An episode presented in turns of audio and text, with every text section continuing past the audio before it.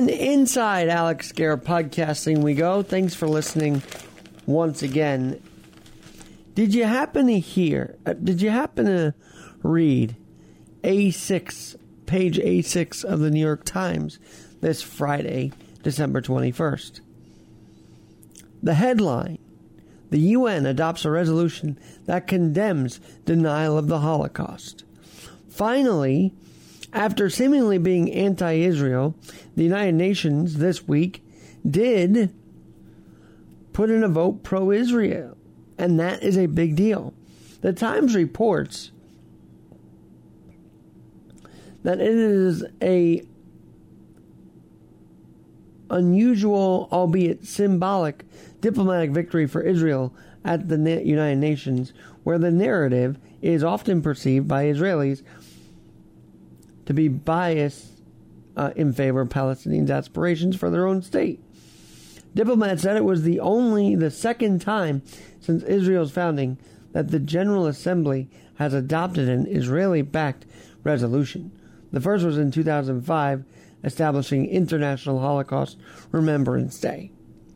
So to start out this uh, podcast, I got to ask: Is this a sign that the UN is maybe listening to Israel, one of our closest allies in the United States? Maybe so. We pray so, don't we? But here's the other thing that the New York Times reported on. This week is the 80th anniversary of the Wannsee Conference, where high ranking Nazi leaders devised the final solution of the Jewish question in 1942. Reading this made me all pent up, all blood boiling in a way, because the place where this the, the place where this meeting took place still stands. They were wondering what to do with the building that served as an SS guest house.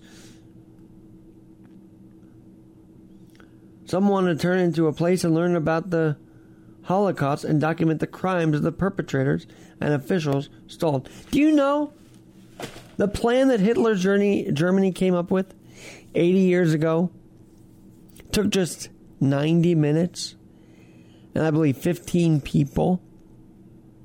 So why it fired me up was if it can take 90 minutes to commit atrocities, to commit horrors, to commit murder, mass murder, like the Holocaust, can we just say it can take 90 minutes and 15 people to do good?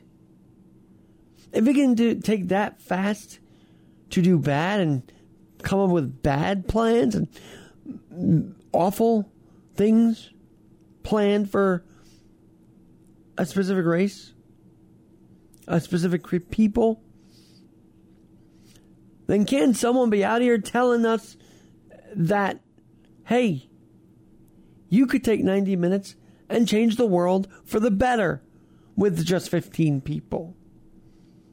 80 years ago at the Wannsee conference, in just 90 minutes, the Nazis planned up murders and, as I said, atrocities. We can do better in 90 minutes. We can work to do better in 90 minutes. We can plan a better future in 90 minutes if we just put our energy to it. If 90 minutes can create evil, then can't 90 minutes also create good? Let me say that again.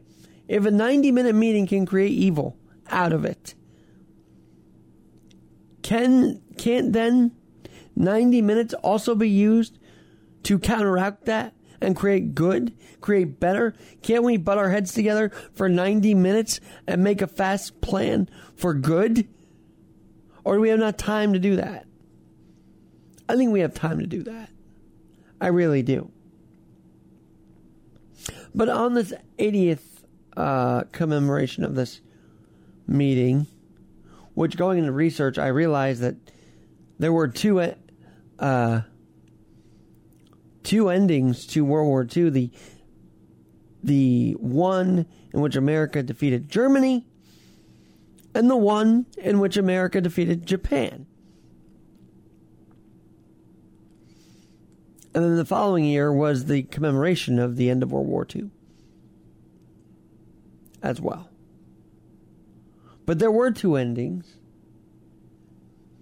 that our brave men and women fought to get to, and they both were winning outcomes. Which is why, in that spirit, I say to those that planned horror and murder in 90 minutes, we will better that. We will plan good. We will plan for better. We will plan a better road for people. We can do it in 90 minutes too. We can counteract your evil get togethers that continue to go on. Even if it's in cyber world, it still goes on. But I wanted to turn to Mr. Marty Brounstein, who, uh, as you know, wrote the book Two Among the Righteous Few The Courage a story of courage in the Holocaust. I wanted to get Marty Brounstein on as he's had a few other versions of that book published. But found out from his wonderful wife, Leah, that Marty had passed away in July of 2020 due to cancer. So today, in the light of the 80th anniversary of that horrific meeting Find out what legacy Marty Brounstein leaves behind in the fight to bring education, to bring better to the world through his book and through his stories and ideas on remembering the Holocaust, learning the lessons of it, and making sure it never happens again. So that today we dedicate this podcast to Mr. Marty Brounstein for all his work with students, through writing, through museum, lectures, to preserve the memories of the courageous in the Holocaust.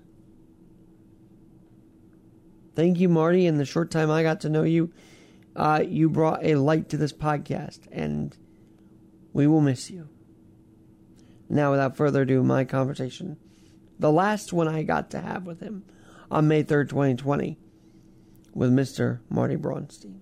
This story really feels like it hits home because a lot of people are sort of bored in the house and they're worried about sheltering in place. But let's let's turn back the clock to Jewish refugees who escaped Nazi Germany who had no choice but to shelter in place to survive and I love your take on that perspective of the coronavirus crisis. Yeah, it makes what we're going through much easier. Yeah, so the uh, the story related to my book, The Righteous Few to Who Made a Difference, is the story of this Dutch Christian couple named Frans and Mien Wijnakker, who during World War II, when their country, the Netherlands, was under the brutal occupation of Nazi Germany, they got involved when most did not, and in the end, they saved the lives of more than two dozen Jews from certain death, which is why later on they get that heroic honor, what's called righteous among the nations, where the word righteous comes from in the book title. So quite remarkable.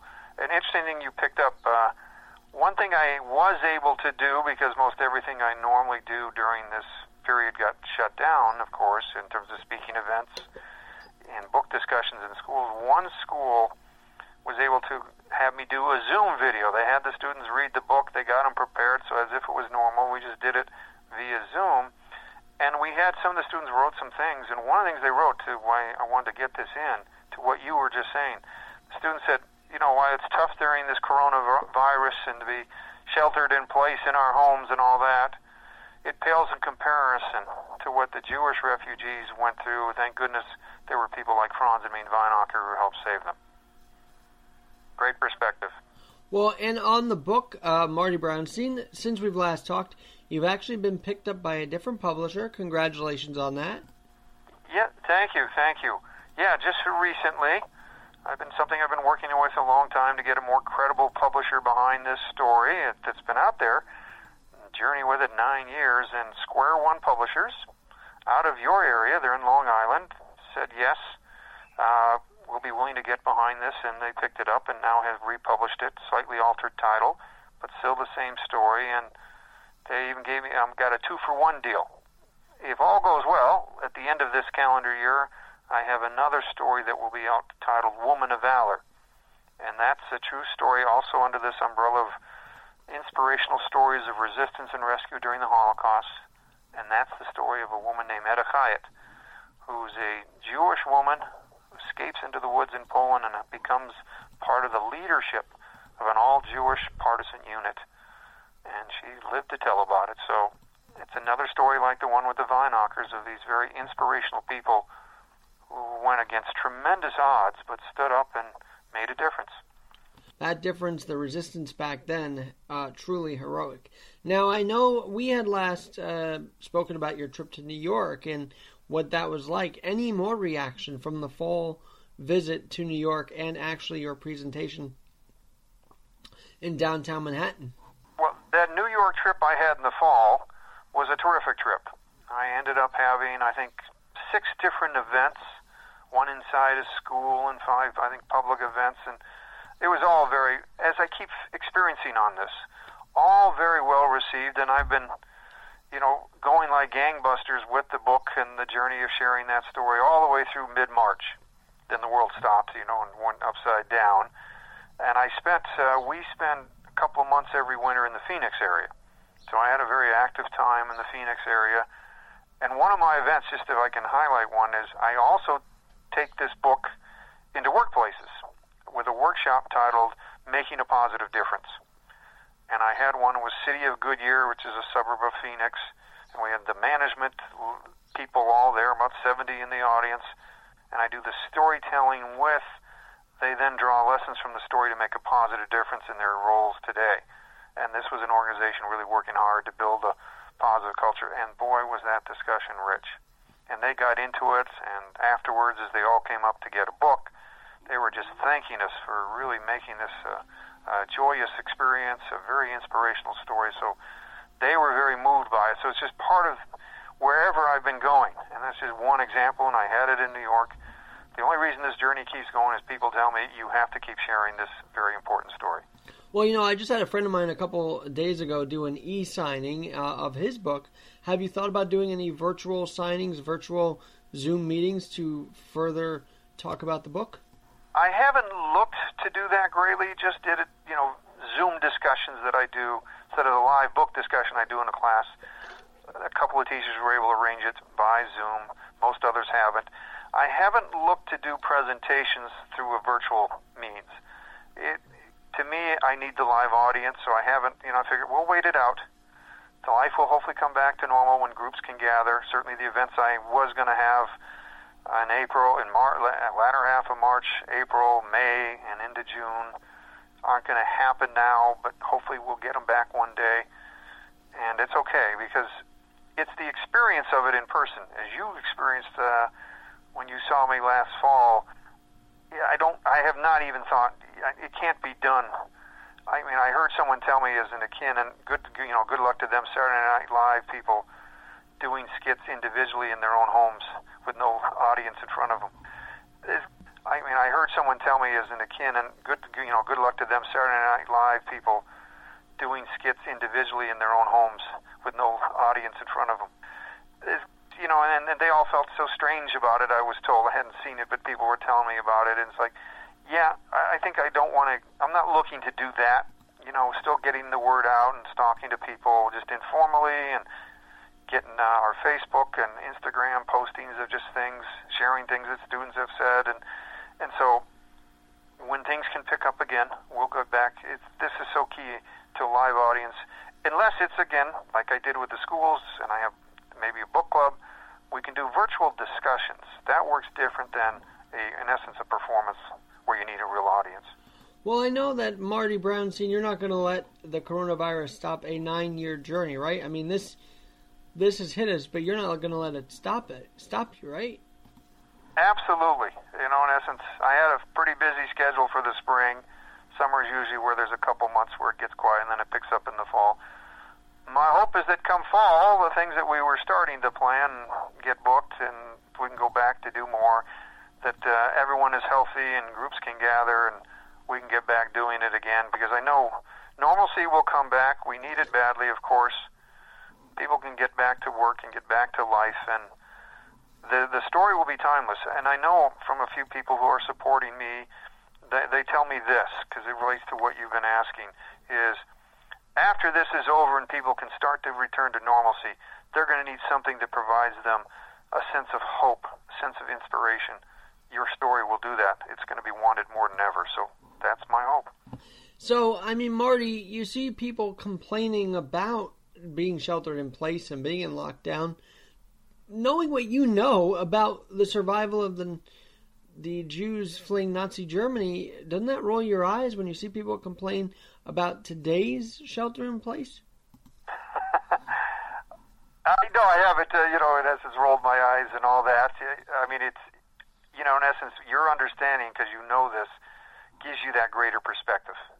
I, I understand when people are, you know, bored to uh, obviously what you read in the papers. A lot of people are battling anxiety through this period. You know, you're stuck at home, you can't work. You, in some cases, you lost your job, you know, or your kids are always around, and it's just a very different existence. You know, I think it's just recognizing it for what it is. You know, while we face this health crisis, uh, we're working through it you, you hit it. It's not like during the Holocaust when these Jews staying inside was their best hope. And luckily, they found people like the Wijnakkers who could shelter them because they wanted to go out on their own because they were feeling confined. Uh, fine, your chances of survival go way down because you get captured, it's over.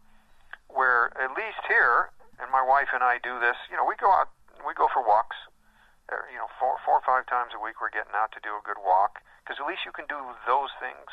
We can go to the grocery store to buy some things. All right, wear the mask. That ain't so bad in the greater scheme. Well, as you know, earlier this week, Mayor de Blasio broke up a hundred plus people gathering of a funeral for a rabbi in the Orthodox Jewish community. He got a lot of heat for that.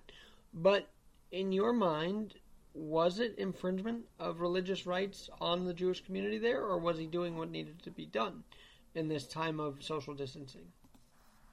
No, I think it's not an infringement. It was the right move. New York City, I'm based in the San Francisco Bay Area, and they were probably one of the first places to just shut down, shelter in place. And that's where we have not seen the virus, you know, take off to the huge numbers. New York City is the worst spot in the country. And the fact that you have these in place, but people have these gatherings like a funeral is like, no, you got to get common sense back. And it may be a sign that the people there, this somewhat, I'll say, self contained Orthodox Jewish community, isn't necessarily too aware of the reality, even though my understanding from what I read is they have, they're one of the highest rates of the virus hitting because they they live in such a close community. So sometimes common sense gets thrown away. Uh, so I don't think he was he was not infringing on religious freedom. He was really trying to promote health and safety. And so that's the whole key to this whole thing. And I know when I see these protests too of people open up, stop the sheltering that happen in a few different states in the country. Oh, I hadn't heard that one yet. I know there's been in other states, so maybe, you know, and I can understand the people's frustration. You know, the flip side is what these, you know, leaders are doing is they're being cautious and the reality is, based on the numbers we're seeing, it's not like we're back to, gee, we haven't had a reported case in at least three weeks. Then, then if we're all stuck, I'd say, what are you doing? So it's it's testing people's patience, no doubt. Not easy. And Marty, I mean, it's true. We don't want to open up and then all of a sudden have to go back into lockdown. I mean, that's just another issue that's looming.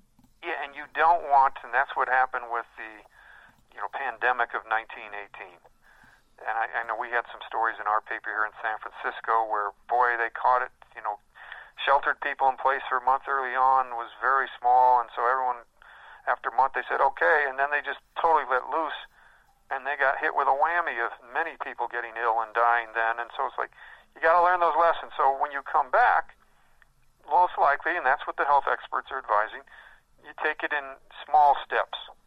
Group gatherings will probably be at the end when you can all come back and you can go to that concert, that movie, this sporting event. You can come to one of my public storytelling presentations, but you know, it's, it's got to give it due time. So I'm starting, at least in our area, they're doing little steps. They're, you know, construction, all levels of construction can go back to work. Just follow these, you know, health guidelines.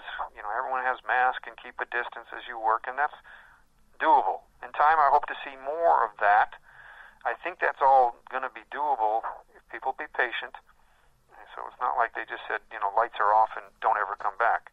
No, we'll, we'll come back. Well, you just mentioned patience, and uh, I mean, patience is kind of what got the Von through, and and of course the Jewish uh, the Jewish people staying in place. That that was a lot of patience there. Oh yes, patience. You know, interesting to that point is one of the challenges that Frans and Mien Wijnakker faced on occasions with a few of the Jewish refugees. You know, it's not surprising. They had like a couple of 19-year-old girls that they had placed. They had this rescue network, not just people in their own home, and those girls didn't want to be cooped up. That was how it felt for them, and so they ended up having to get shifted around because everywhere they went, they it became a problem. They wanted to go out dating with the and, and then the people who had like a son in the house who wanted to date the girl say, "Hey, we can't keep them here anymore." And so there was that impatience, not recognizing this is what we have today as well, not recognizing the dangers that are there. Today, our life and death is not somebody coming in to kill us, but it's still this health crisis that says this virus doesn't have doesn't discriminate. It goes after anybody and everybody if you're not careful. So stick with it, be careful, because in the scheme of things, the actual numbers, when you look about to the total population, it's a small percentage but it's enough, and the devastation that comes with it is enough to say we all have to be careful because we can't just gamble that I'll be fine and too bad for you. No, it's the patience that that's required, unfortunately. Well, and on that front of moving around, I mean, this rescue mission that the Wijnakkers did, right? It was a it was a moving process. Like you have Frans going everywhere in the middle of the night and elsewhere, right? uh, interstate kind of uh, travel? Yeah, yeah, yeah. No, good, good question. I mean, what he was doing, where they lived was in countryside in southeastern Netherlands, and where the refugees that were coming his way when this rescue operation took took off were coming from the major cities in the west, two-hour train rides. So he was sometimes going on the train, and then he'd kind of have to sneak them out, and that not supposed to sit together on the train Later, when he thought the train got too risky because at the train stations too many of the Gestapo around and the Dutch police helping them, then they even got them transported in the back of like trucks and milk trucks, and so all of that is very risky. Let alone in their local area, when you he was shifting people around or going out to su- provide supplies or other support. You got to do all that at night. So it's it's an amazing thing to go through that because when you think about that, they were living this hanging over their heads the whole time was this threat, this danger, this high risk that if they're caught, all the Jews they're helping are gone, they're gone, possibly their four little children are going to go with them. And yet Frans and Mien thrived on it. And she was key, by the way, in the whole thing. What a strong woman she was, too. Well, let's talk about that because, I mean, how much of a backbone was she and how crucial was her role in this whole uh, mission. Yes. Mien kept the house running. I mean, Frans was there at times, of course, but she was really, oh, and this is the 1940s. This was a strong woman, and that's not common in that time period. So she's the one often pushing Frans, and she's the one that sometimes when challenges came up, she's the one that stands up and stands firm for what's the right thing to do. And, you know, we're not, you know, as an example of this, they had an incident. This was kind of early on in the rescue activity where they had just started with three Jewish children, and this was the oldest of those children was a 17 year old girl. And there was who they would send out to be able to work at other people's homes under a false identity, Dutch identity, Agnes being the false name. And even some of the work she did at uh, Mien's mother's home. But then none of them knew there. But Mien had a younger brother living at home still named Bertus. And something came up with somebody, and one day they decided we're going to have Agnes come here. We're going to give the message that she had to go back to Amsterdam to take care of her mother who got ill. And one day, Frans and Mien are going off to church, which they were seldom did together, not leaving their children alone usually, but they had people in the house now. And they told Agnes to stay in here and clean up and all that. And who comes over when he normally didn't stop by? Bertus. And Mien had this sense at church there was something up. Frans, we got to leave now. So they, they leave. They don't stay to the end of Mass. They come home, and there's Bertus sitting in their living room. And he had surprised Agnes. He snuck through the window because the doors were locked. And he, he says to Agnes before they show up, I, I think you're Jewish, aren't you? And then when Frans and Mien come to the house short time afterwards, he tells them, she's really Jewish, you know, she didn't really go back to Amsterdam. Oh, and Frans was getting nervous, like, oh boy, and well, Bertus, you can't say anything, because by the way, if the underground found out, they might shoot you. Mien just didn't hesitate. If you speak, I will shoot you, she said, firm and strong like that. And he was like shaking in his boots. This was one tough lady. And she gets recognition as well? Oh, absolutely. This doesn't. He doesn't. Know, in the end, when this recognition comes many years later, after her death, even of righteous among the nations, when you see the plaque, it's Frans and Mien Wijnakker, her full name Hermina, on the plaque, and you can see it was them together. He could not have succeeded without her being behind him, helping keeping this going, staying strong. And to the people they were helping, they always looked selfless and fearless. So whatever was bothering them, scaring them, whatever, they kept it private between the two of them, which worked beautifully. Well, I know also that you've got quite the backbone in your household in your wife Leah. How's she doing during this?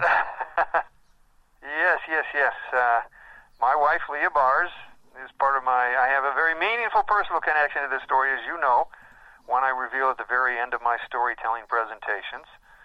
And of course, we'll we'll give your listeners kind of the spoiler alert, just to give them some context of that, and I'll talk more about my wife.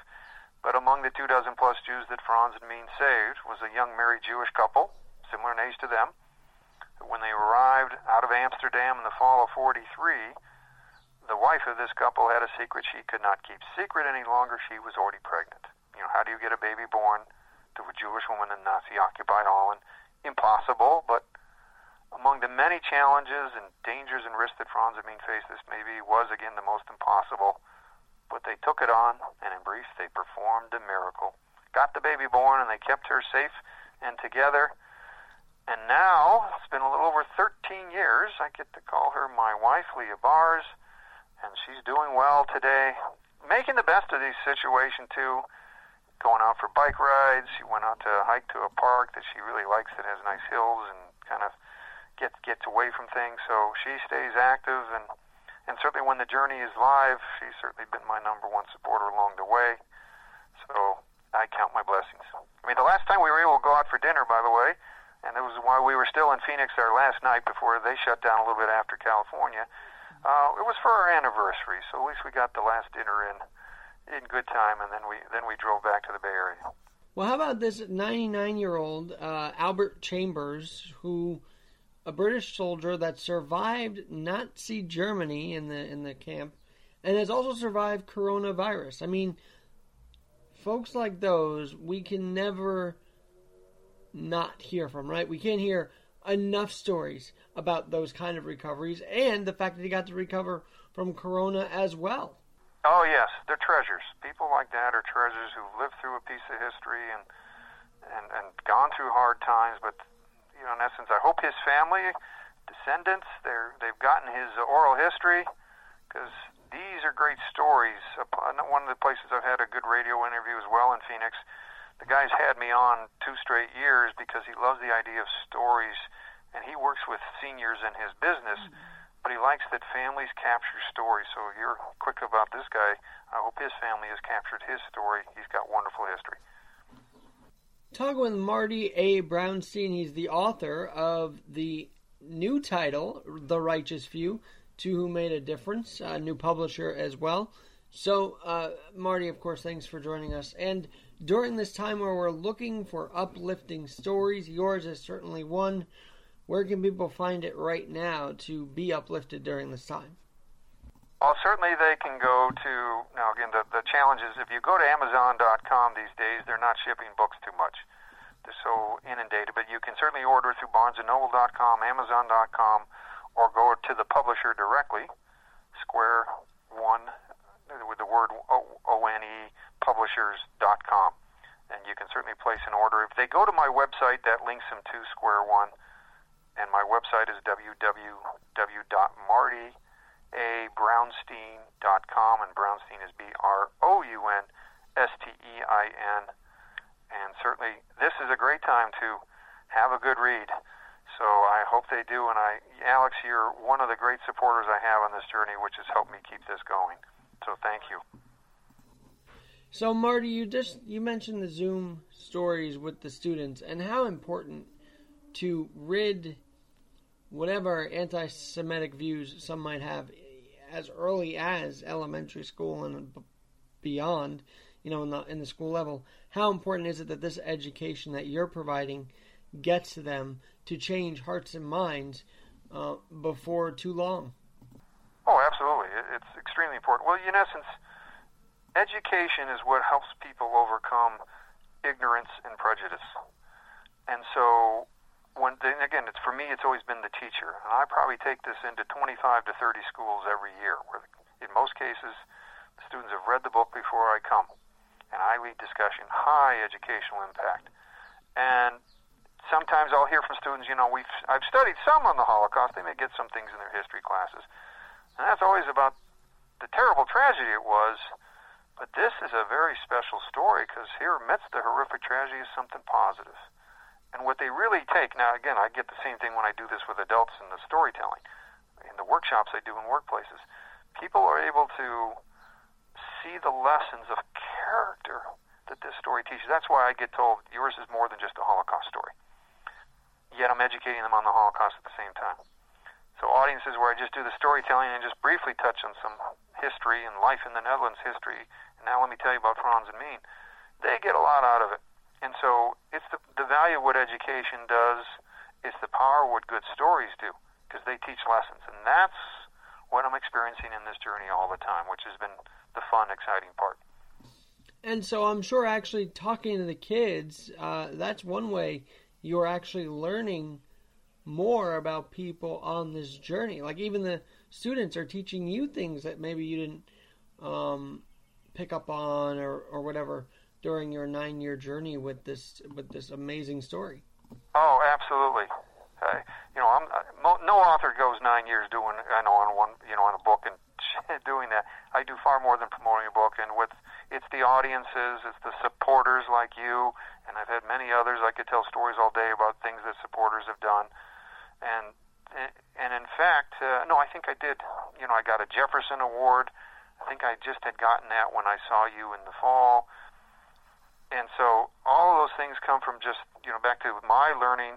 I'm learning about a lot of good people along the way who just uh, understand. I, I say the character of what Frans and Mien Wijnakker and others like them teach, because that's the way a lot of people want to lead their lives or want their children to learn from, which is why I do these educational things as well of it. And it really makes a difference. And so you've definitely turned this story into an educational tool for not just kids but adults. I mean, everybody can learn from this. Yes, you know, it's and now just if I can share a little something too with that. When I was in Arizona for my two-month stint, and I've, I have great reception with groups down there. I, I did a couple of courses there. They were like uh, five-session, seven-and-a-half-hour courses called Heroes of the Holocaust, and I explore with the audiences. One was a through a senior enrichment program. One was a group of educators. And what I'm doing is telling stories of this area of Holocaust education publication, least known, least recognized, resistance and rescue. And I tell about other righteous beyond my two that I represent, of course, beyond the Wijnakkers. And I also talk about there were Jews who rescued Jews, and there were Jews who actually did get into resistance and fight back. And I tell the stories of a good handful of both Jews and non-Jews like this, and people just love the stories, how they're inspirational. And so that's been the neat thing of, you know, I'm a storyteller. In this area of people often don't realize this area of Holocaust education, if you call it education, is more than just helping people never forget. It's about really apply the lessons of character. That's what makes it neat. And the stories of I could be going all day of I could give you you know four or five right off the top of going here. This was an amazing person. Here was an amazing person who you know had the courage and compassion to make a difference.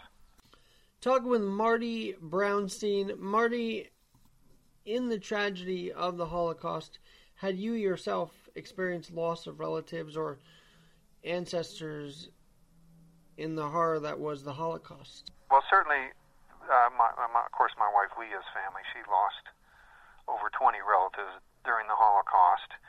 You know, in my family, it would be probably distant relatives because at this point, my parents grew up in Canada, and that's where they are, so they were certainly safe. My mother's father, so my grandfather, though, we had relatives in Europe. And I know in the 30s he worked hard to raise some funds, and he was able to get some of them a good many of them out to what was then Palestine, today Israel, before World War II started. And it was not easy to do that. So, you know, I know those kinds of things that happened, you know, at least in my family. But uh, you know, you know, fortunate or not, you know, we I didn't have descendants who came from Europe at that point. They came the the they all, the, the major descendants, which would be on my grandparents' side, who come from Europe. You know, they came in the to North America in the late 19th, early 20th century. So luckily they weren't there, but sure, there was probably distant relatives who do perish. At least to my grandfather, he saved some. So thank goodness. Well, that is very interesting that your grandfather saved Jews himself. I mean, what a book that could make, right? Yes, and I wish I had more information. You know, unfortunately, he's not alive, but I remember him talking about it, and, and I, it would be something to dig one day. All he who these cousins were that he saved. I know of them, but it's too many years past. Unfortunately, some of those people for that sources are not around. And, and Canada was like the United States then.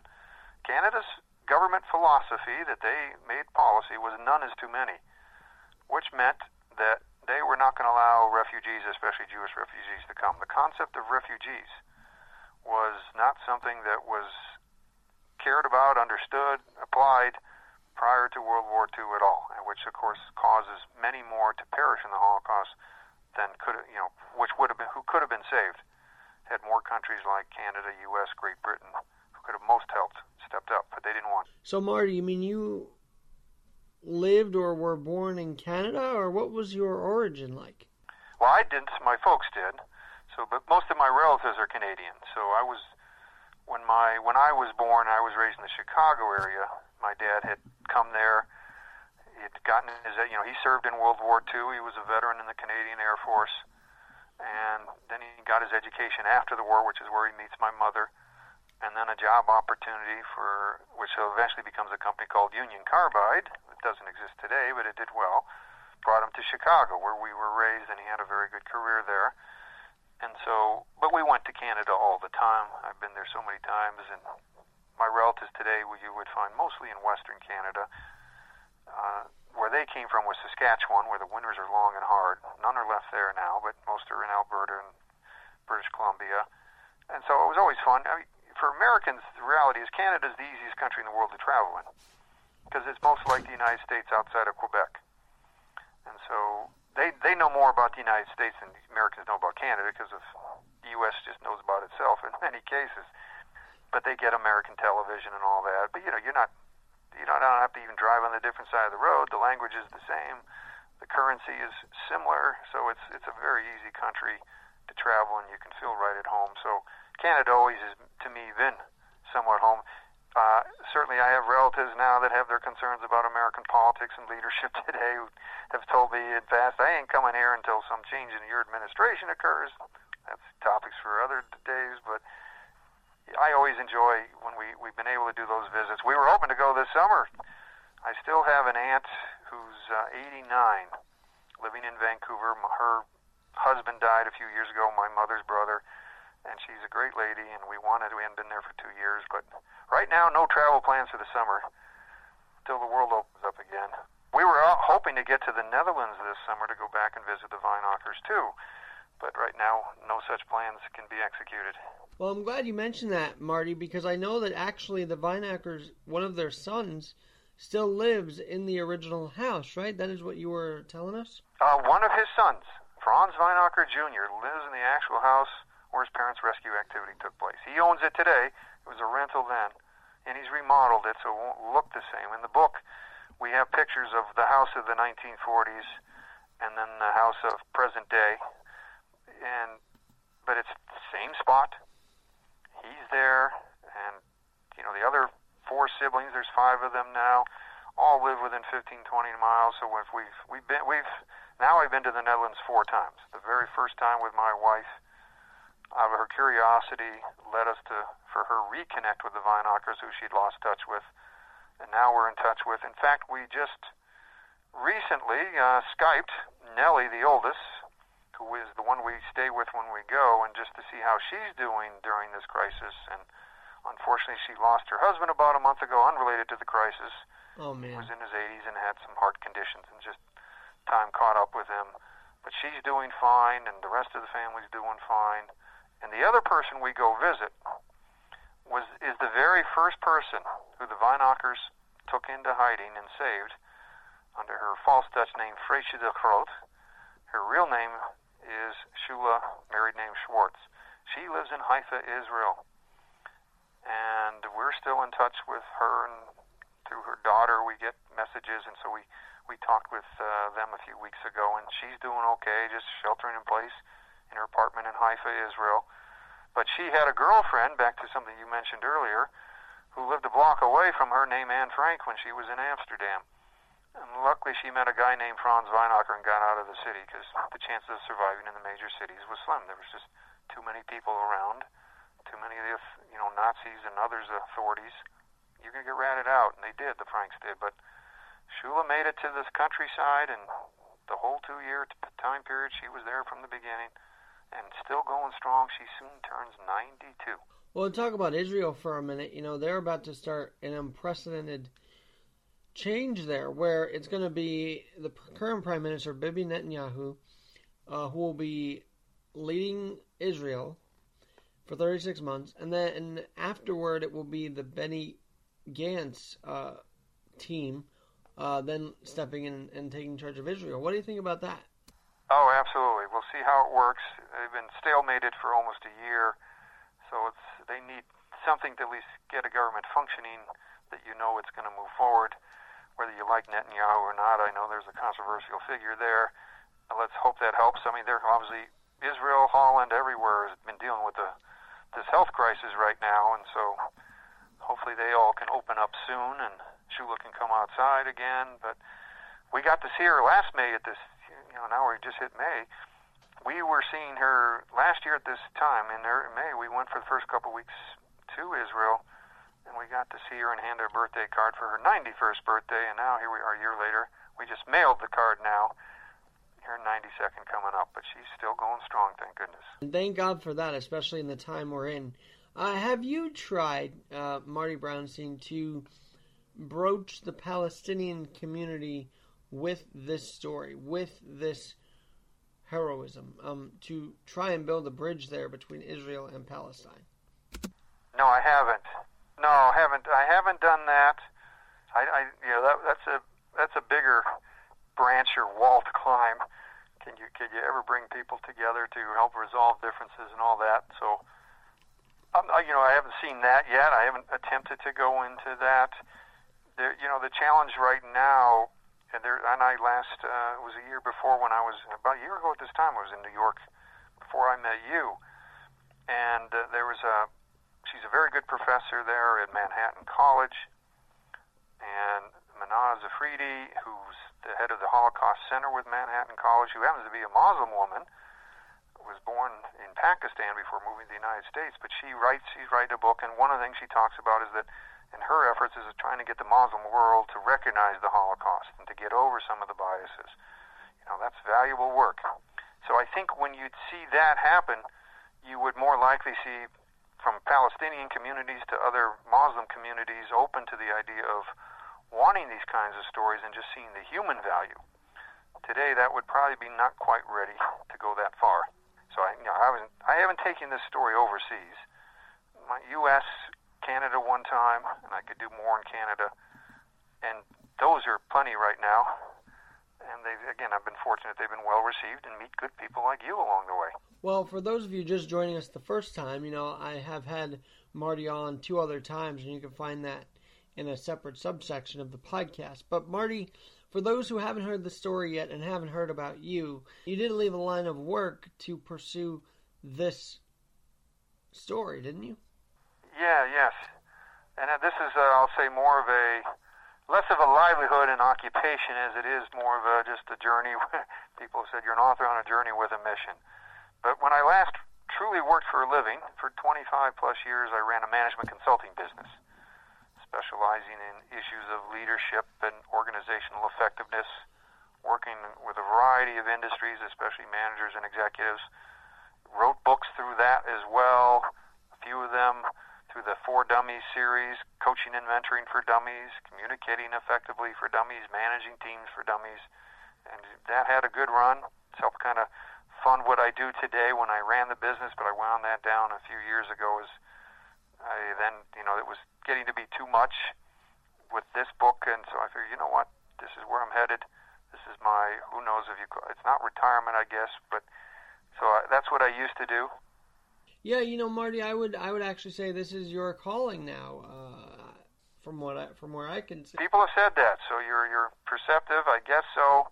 As long as I can still have the energy to keep going again, the great positive receptions I get. I even hear from audiences, this would make a great movie.